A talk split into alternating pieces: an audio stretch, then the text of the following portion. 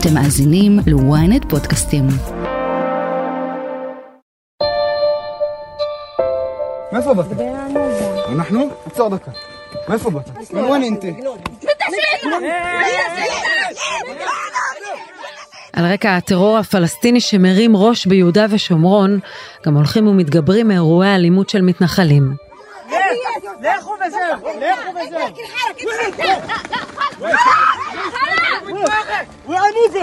שירות הביטחון הכללי וצה"ל צריכים להתמודד לא רק עם האיומים הביטחוניים, אלא גם עם ביקורת קשה מחברים בקואליציה. מה מבהיר את השטח באמת? האם צה"ל והשב"כ במסלול התנגשות מול גורמי הימין בממשלה? האם יש לזה קשר לכך שחלקם היו בדוקאים בעבר של השב"כ? ואת מי נתניהו מגבה? אני שרון קידון, וזאת הכותרת. יש הרבה מאוד דברים בעייתיים בהתנהלות שלהם. אג'נדה שמחלחלת, שמחלישה, שכובלת את ידי הצבא, מערכות הביטחון, שהיא לא יודעת להבחין בין אויב לעם שלך. חברת הכנסת לימור סון הר מלך תוקפת את ראש השב"כ לאחר שהזהיר את ראש הממשלה מפני התגברות הטרור היהודי כגורם משפיע לטרור פלסטיני. הביקורת שלה מצטרפת לביקורת קשה של חברי הקואליציה כלפי אלוף פיקוד המרכז יהודה פוקס. דרך אגב, אני חייבת לומר לך שעומק ה deep state השמאלי הגיע גם לראשי השב"כ. עומק דחיסת רעיונות השמאל הגיע גם לצמרת צה"ל. צריך חשיבה מחודשת על השיטה, על הקונספציה הביטחונית ביהודה ושומרון, על ההתנהלות מול הרשות הפלסטינית. תעצרו שנייה, תסתכלו מה קורה פה. אז נכון, ביקורת של מתנחלים על הדרג הביטחוני תמיד הייתה. אבל כאן מדובר בממשלת ימין על מלא, חברי קואליציה ולא אופוזיציה, ומערכת הביטחון מבצעת מדיניות של הממשלה. ובנוסף צריך לזכור שחלק מחברי הממשלה עצמם, כמו סטרוק, סמוטריץ', בן גביר, עמדו באופן אישי בעבר בחיכוך ניכר מול השב"כ וצה"ל. אלישע בן קימון, כתבנו בשטחים, אפשר להגיד שהמתח בין צה"ל, שב"כ והמתנחלים נמצא כיום בנקודת רתיחה? לאורך השנים תמיד הייתה איזושהי סוג של מתיחות וביקורת בין הצדדים הללו ביהודה ושומרון, בין המתיישבים, בין הנהגות המתיישבים אה, כלפי המח"טים בגזרות השונות, המאוג וגם אה, אלוף הפיקוד. את האירועים האחרונים אנחנו, אנחנו באמת יכולים אה, למנות אותם, אנחנו מדברים באמת על uh, מספר קמפיינים שהיו בשנה האחרונה נגד uh, אלוף פיקוד מרכז יהודה פוקס, על uh, אותו גירוש מאותה שבעה של uh, מח"ט בנימין אליאב אלבז על ידי נערי גבעות, תקיפה, תקיפה אני מדבר uh, ברמה מילולית, כן? של uh, מח"ט שומרון לשעבר, רועי צוויג אחרי אמירה שהוא אמר בכניסה לקבר יוסף, מצד שני הפגנות של השמאל מחוץ uh, ליישוב שבו מתגורר אלוף פיקוד מרכז, כלומר זה לא נגמר וזה משני הצדדים אגב, כלומר אנחנו מדברים כאן כמובן על המתח בין המתיישבים לצה"ל, אבל הפעולות של צה"ל ביהודה ושומרון גוררות גם תגובות מהצד השמאלי, כלומר גם ארגוני שמאל שמגיעים ופועלים ביהודה ושומרון, גם להם יש המון המון ביקורת על, על הצבא, אבל כאן אנחנו באמת מתמקדים בתושבים עצמם, עכשיו צריך להגיד ש, שהמתח הזה נטוע בהרבה הרבה שנים אחורה מכוח העניין שאלוף פיקוד מרכז הוא הריבון בשטח, כלומר הוא בסופו של דבר חותם על צווים מנהליים, הוא בסופו של דבר מחליט על האם לפתוח מחסום או לא, האם לסגור ציר תנועה או לא, האם אה, אה, להרחיב בנייה או לא, אה, האם אה, להרחיב כביש או לא, האם להעביר תקציבים, לפתוח גנים אפילו, הדבר הזה עובר דרך, דרך צה"ל ודרך המינהל אזרחי, כלומר כל ההתעסקות... תרשה לי להתערב ולהגיד, אבל אלוף הפיקוד לא עובד בחלל ריק, הוא עובד תחת הדרג המדיני, כלומר צה"ל מבצע, צווים מנהליים יש מעליו שר ביטחון, לגבי ההחלטות שהן דירקטיבה של המדיניות של ממשלת ישראל, אם זה קשור להקלות לפלסטינים בתנועה, הוא לא ריבון לעצמו האלוף. ברור לחלוטין, וזה גם מה שרציתי להגיד, שבסופו של דבר אנחנו לא נמצאים באיזה רפובליקת בננות, אנחנו מדברים על צה"ל שעובד תחת דרג מדיני, ובדיוק כמו שאת אומרת, בסופו של דבר צריך לבוא בטענות לדרג המדיני. אני באופן אישי לא אוהב את זה שתוקפים קצינים ומפקדים בצה"ל, אבל בסופו של דבר צריך להגיד שלא על כל מחסום עולים לשר הביטחון. כלומר, כשלצורך העניין אני אתן דוגמה, לפני לא מעט זמן אירע פיגוע ירי קריית ארבע, שבו נרצח אה, תושב היישוב. הייתה שם טענה של אה, ראש המועצה שאותו מחבל הגיע דרך איזשהו אה, שער, חסם אשמורת זה נקרא, שהיה בעבר סגור ושהחליטו לפתוח אותו. עכשיו, בהחלטה הטקטית הזאת, זו החלטה שהיא בדרג של מח"ט, אולי אפילו יגיע למאוג ובמקרים קיצוניים יגיע לאלוף. לשר הביטחון אין לו באמת נגיעה לזה. ולכן, אחרי שפתחו את אותו מחסום והמחבל בעצם הגיע משם, אז הייתה טענה שלמעשה מופנית כלפי אלוף הפיקוד. ואני יכול לתת עוד דוגמה, היה את הרצח של מאיר תמרי, זכרו לברכה, בכניסה לחרמש, ואנחנו זוכרים שמיד אחרי הרצח, כל תושבי חרמש ירדו למטה כדי שיציבו מחדש לוחמים באותו חסם שהיה פתוח, שממנו אגב הגיעו אה, אותם המחבלים, שאגב אה, עדיין לא נתפסו. וגם אז הייתה כמובן ביקורת ועשו הפגנות מחוץ לבית של שר הביטחון, אבל בהתחלה הביקורת הייתה מופנית כלפי האלוף הפיקוד. העניין הזה של לתקוף קצינים, מח"טים, אלופים, וזאת זאת לא הדרך, ובאמת צריך לפנות לדרג מדיני. אבל בסופו של דבר, לא בכל הדברים הטקטיים שר הביטחון אה, ירים טלפון או יעבוד, או אתה לא יכול גם לדרוש ממנו את הדברים האלה, כי בסוף, ולא דברים שבעצם אה, עולים למעלה. עד כמה הפעולות שאנחנו רואים, הרחבת מה שקוראים לו הטרור היהודי או פרובוקציות של נערי הגבעות, עד כמה התופעה הזו התרחבה עכשיו ומהווה בעיה לדרג הביטחוני? צריך להגיד בהקשר הזה שפשיעה לאומנית אה, הייתה, היא הייתה גם במסות יותר גדולות בתקופות מסוימות, וגם עכשיו אנחנו רואים את זה, עוד פעם, לא באופן מאוד מאוד בולט, אבל זה, זה בהחלט קיים, וזה סוג של כאב ראש שיש גם למערכת הביטחון, גם לשב"כ וגם uh, לצה"ל. הכלי שאיתו מנסים לבצע את הפעולות האלה כדי להרגיע את השטח, זה כלי שהוא אנטי דמוקרטי ומאוד קשה להשתמש בו, זה הכלי של הצווים המינהליים, ועדיין משתמשים בו באמת במשורה, למרות שבעצם אנחנו נמצאים בתקופה שיש בה שימוש בצווי מעצר מנהליים אולי הכי גדול בשנה, שנתיים האחרונות, אנחנו מדברים כרגע על שמונה צווי מעצר מנהליים, נערים יהודים, שנמצאים במעצר מכוח כביכול חתימה של שר הביטחון, בלי משפט, בלי ראיות, רק עם אה, דוחות מודיעין. אז ברור שה, שגם בשב"כ וגם בצה"ל מבינים במי מדובר ואספו עליהם מודיעין, ואנחנו לא מדברים על אנשים שהכניסו אותם סתם למעצר, אבל עדיין צריך, צריך לשים לב שיש כאן שימוש באיזשהו כלי שהוא מאוד דרקוני. עכשיו הדבר הזה מייצר תסיסה בקרב ההתיישבות, וזה גורם גם לראשי ההתיישבות להיות באיזשהו אופן מאוד מאוד קשה להם להגן על הצבא ולהגן אה, על השב"כ, כי, כי ברגע שלוקחים איזשהו נער שלא משיגים עליו הוכחות משפטיות ושבית משפט לא באמת החליט בעניינו ושמים אותו במעצר, למרות שהדבר הזה נכון ולמרות שיש עליו חומר מודיעיני והכל, זה מייצר תסיסה בין הנהגת המתיישבים לבין מערכת הביטחון עצמה. אז יש את חברי הכנסת היותר קיצוניים שמיד כמובן תוקפים גם את ראש השב"כ, גם את אלוף הפיקוד, גם את שר הביטחון וכולי, אבל יש ראשי מועצות שמנסים לפתור את הדברים אה, מאחורי הקלעים, ואני יכול לתת לך גם אה, לזה דוגמה, בסיפורי חווארה הוציאו גם צווי מעצר מנהליים כלפי שני נערים, אחד מהם קטין שבאמת היו אה, אה, מהמעוררים שם, למרות שלא היו אה, כביכול תשתית ראייתית משפטית שהייתה יכולה לעמוד בעניין, הם עדיין היו במעצר בגלל דוחות מודיעין שהיו, וראש המועצה האזורית שומרון יוסי דגן פעל כאן מאחורי הקלעים דרך המשפחה של אותו בן אדם ודרך רבנים וכל מיני דברים כאלה כדי לנסות לעכל את זה ובאמת הצליחו לקצר את הצו ואפילו שחררו אותו למעצר בית באיזשהו אופן מסוים ובאמת רף, רף האלימות ירד. כלומר הצווים הללו, אם אתה שואל את, את מערכת הביטחון, אז הצווים הללו בהחלט מצליחים להוכיח את עצמם, כי אחרי שבאמת עשו בזה שימוש, אחרי אירועי חווארה, אז ראינו שהייתה דעיכה באירועי הפשיעה הלאומנית בחווארה.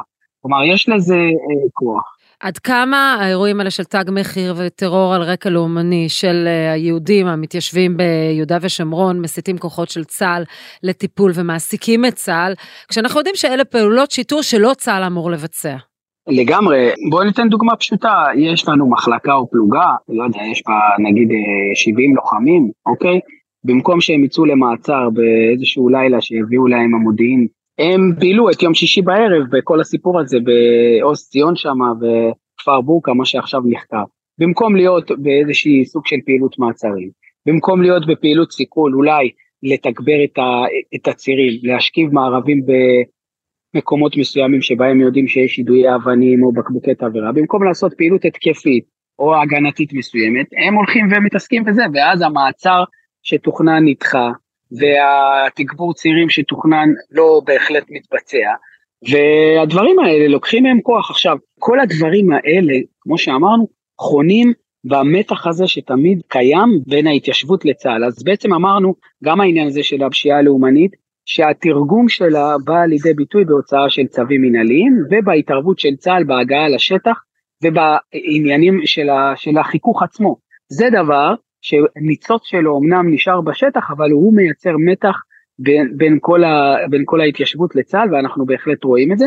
והנקודה השנייה שעליה דיברנו, זה הסיפור הזה שיש לאלוף הפיקוד סמכויות משמעותיות מאוד על החיים של המתיישבים הללו, אנחנו מדברים על 500 אלף בערך, כן, חצי מיליון מתיישבים, שהסמכות הביטחונית שיש עליהם נתונה בידו של אלוף הפיקוד, וכשבן אדם יוצא מהיישוב חרמש יום אחרי שביצעו פיגוע ירי ולא רואה חיילים במחסום, אז הוא לא יבוא עד, עד לשר הביטחון, אלא הוא באמת יבוא למח"ט הגזרתי שאותו הוא מכיר מהרבה שיח שיש, או לאלוף הפיקוד, ויגיד להם למה לא עושים את זה, ולכן יש את המתח הזה, בגלל שיש כאן כוח אדיר לאלוף הפיקוד, שהוא בא לידי ביטוי בדברים שהזכרנו קודם.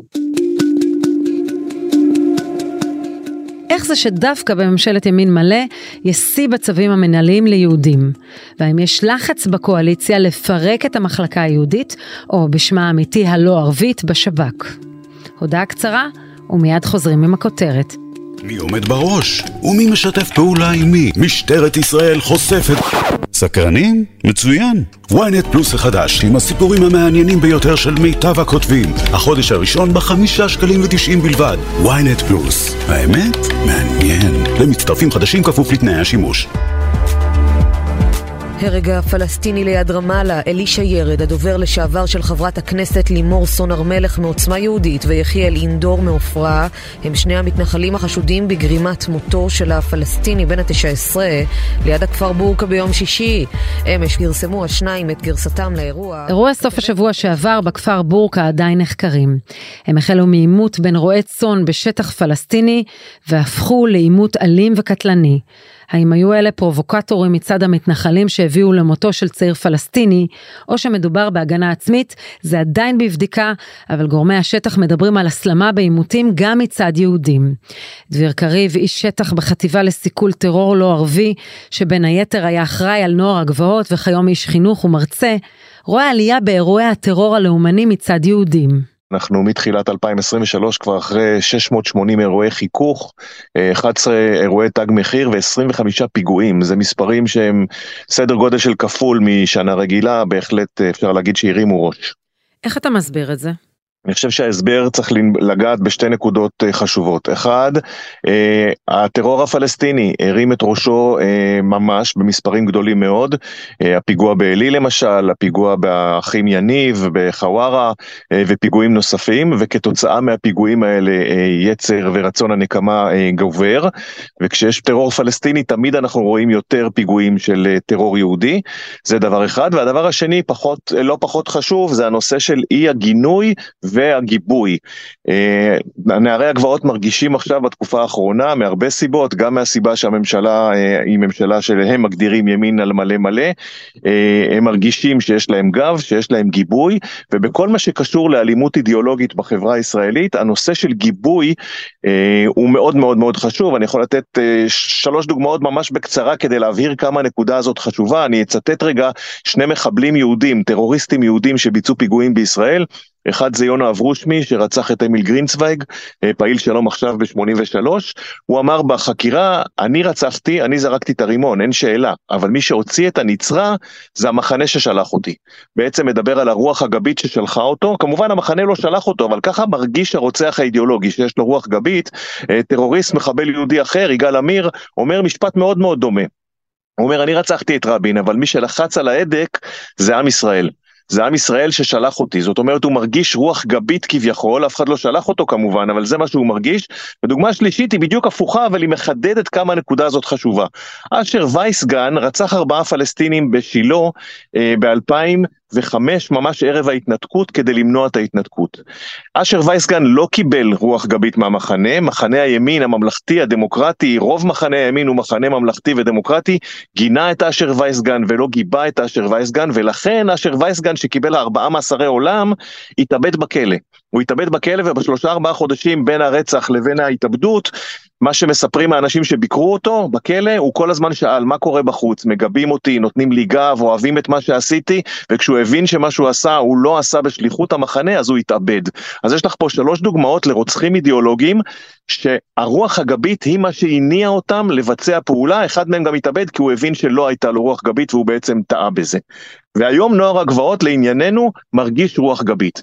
כשהוא עושה התפרעויות בחווארה ושהוא עושה התפרעויות בלובן א-שרקייה, תורמוס איה ועוד כל מיני כפרים, ומנהיגי המחנה לא קוראים לזה טרור, אומרים זה תגובה אזרחית, אומרים שזה אירועי חיכוך וכל מיני דברים כאלה, בעצם הם מקבלים בחצי קריצה, או אפילו יותר מחצי קריצה, גיבוי מראשי המחנה שלהם להמשיך, ולכן זה הולך ומסלים, ושירות הביטחון הכללי מוצא את עצמו בבעיה מאוד מאוד גדולה, הוא מתמודד עם זה באמצעות מעצרים מנהליים, 12 מעצרים מנהליים מתחילת השנה, אגב זה מספר חסר תקדים בהיקפו, רק בשביל לסבר את האוזן, מ-2016 עד 2021, או מעצר מנהלי אחד או אפס מעצרים מנהליים במגזר הלא ערבי, עכשיו קפצנו ב-22, קפצנו לחמישה מעצרים מנהליים, וב-23, אנחנו רק באוגוסט, אנחנו כבר על 12 מעצרים מנהליים, ועשרות רבות של צווי הרחקה מנהליים, כל זה בניסיון די נואש, האמת, של השב"כ, לנסות להוריד את רוח, ה, את רוח הקרב ואת הלהבות, אני אומר די נואש,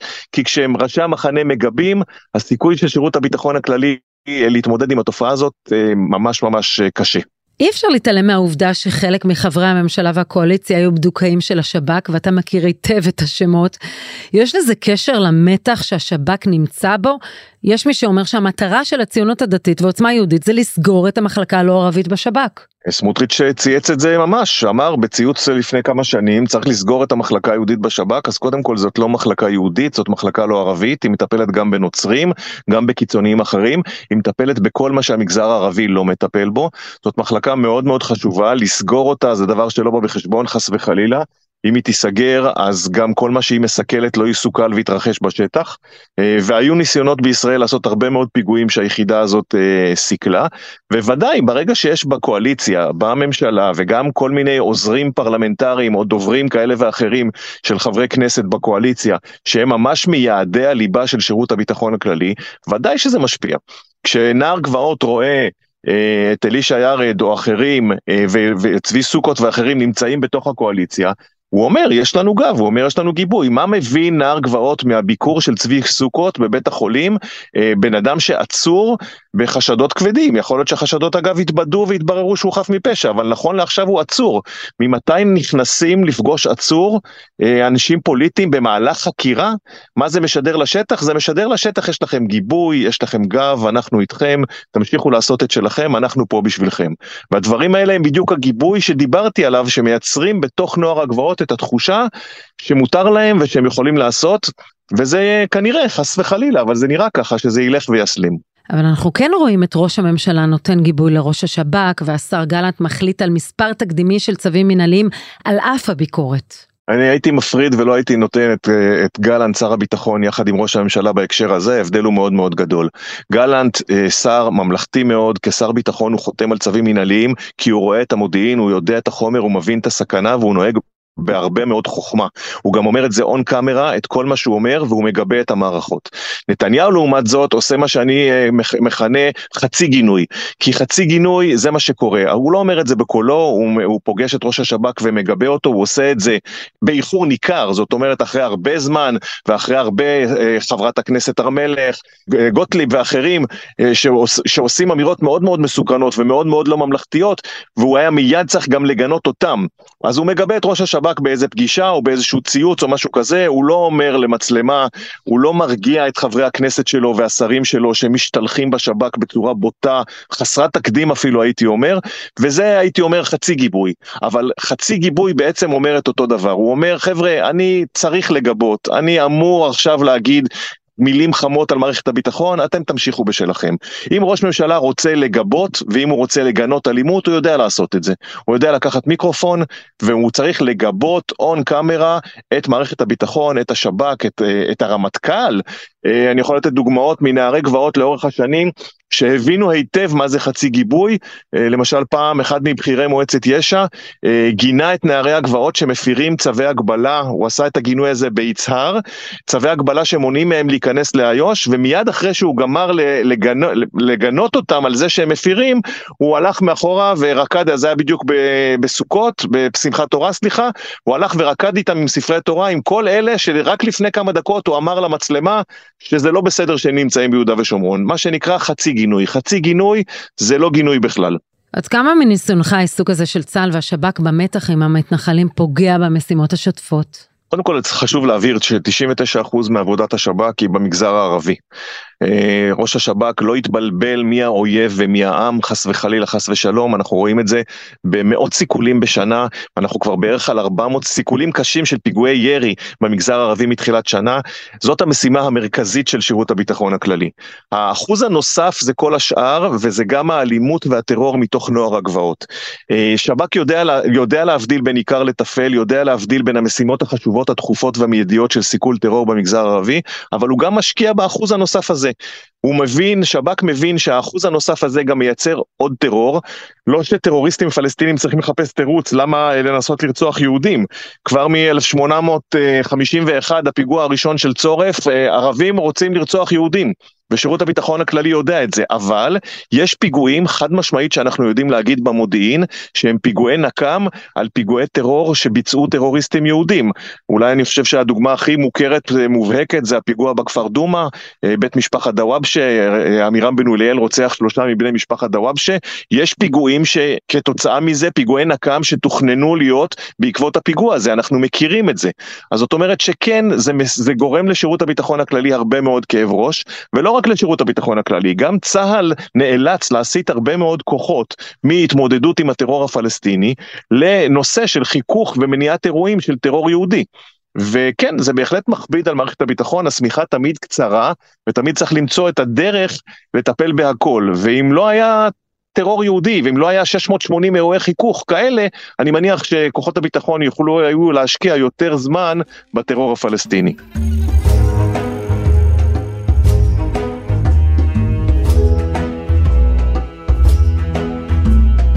לסיכום, בחזרה אליך כתבנו אלישע בן קימון, אז גם אם תמיד יתקיים מתח בין כוחות הביטחון למתנחלים, האם בתנאים של היום, התגברות הטרור הפלסטיני וממשלת ימין על מלא שמאפשרת ביקורת קשה לדרג הביטחוני, האם אנחנו במסלול התנגשות בין צה"ל למתנחלים?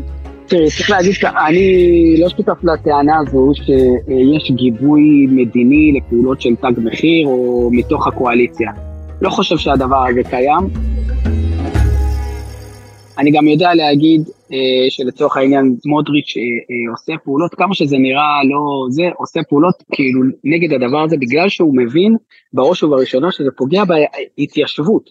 כלומר, במקום להרחיב את ההתיישבות, שזאת, שזאת זאת המטרה שלו, במקום לאשר עוד, עוד יחידות דיור, בלי שהאמריקאים יתערבו או יבלמו מהלכים, כל אירוע כזה של פשיעה לאומנית, מייצר מתח מול האמריקאים ובראש ובראשונה פוגע בתוכניות של סמוטריץ' אה, להתרחב כמה שיותר על, ה, על השטח. עכשיו, לגבי הנקודות רתיחה או לא, יכול מאוד להיות שאנחנו שם, אבל אם אנחנו מסתכלים על ההיסטוריה, היו נקודות רתיחה משמעותיות הרבה יותר, וה, והמיקרוקוסמוס הזה של יהודה ושומרון לא התפוצץ. כלומר, היינו, אה, היינו בתקופות שבהם אלופים באו ו...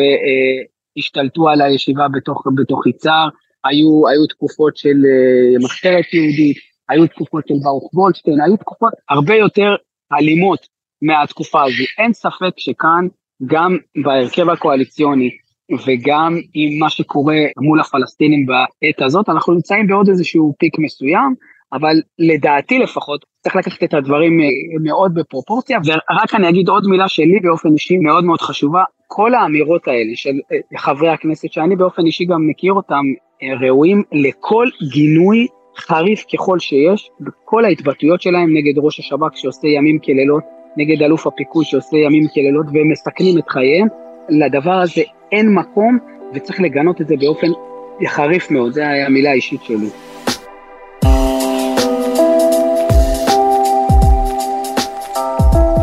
כאן הכותרת להפעם, תודה לכתבנו אלישע בן קימון ודביר קריב. אתם מוזמנים לעקוב אחרינו בוויינט, באפליקציה, בנייד וגם ברכב, או איפה שאתם שומעים את הפודקאסטים שלכם. אם זה קורה באפל או בספוטיפיי, עשו טובה תדרגו אותנו. אתם מוזמנים גם להגיב ולהחמיא לנו, או לא. בינתיים, אני מציעה לכם להאזין לפרק נוסף שלנו על המבצע הצבאי בג'נין. חפשו את הפרק הזמן הכי טוב למבצע צבאי. איתי בצוות הכותרת טל זרביב וקובי נחשוני, תחקיר, הפקה ועריכה גיא סלם ועדן דוידוב. אני שרון קידון, ניפגש בפעם הבאה.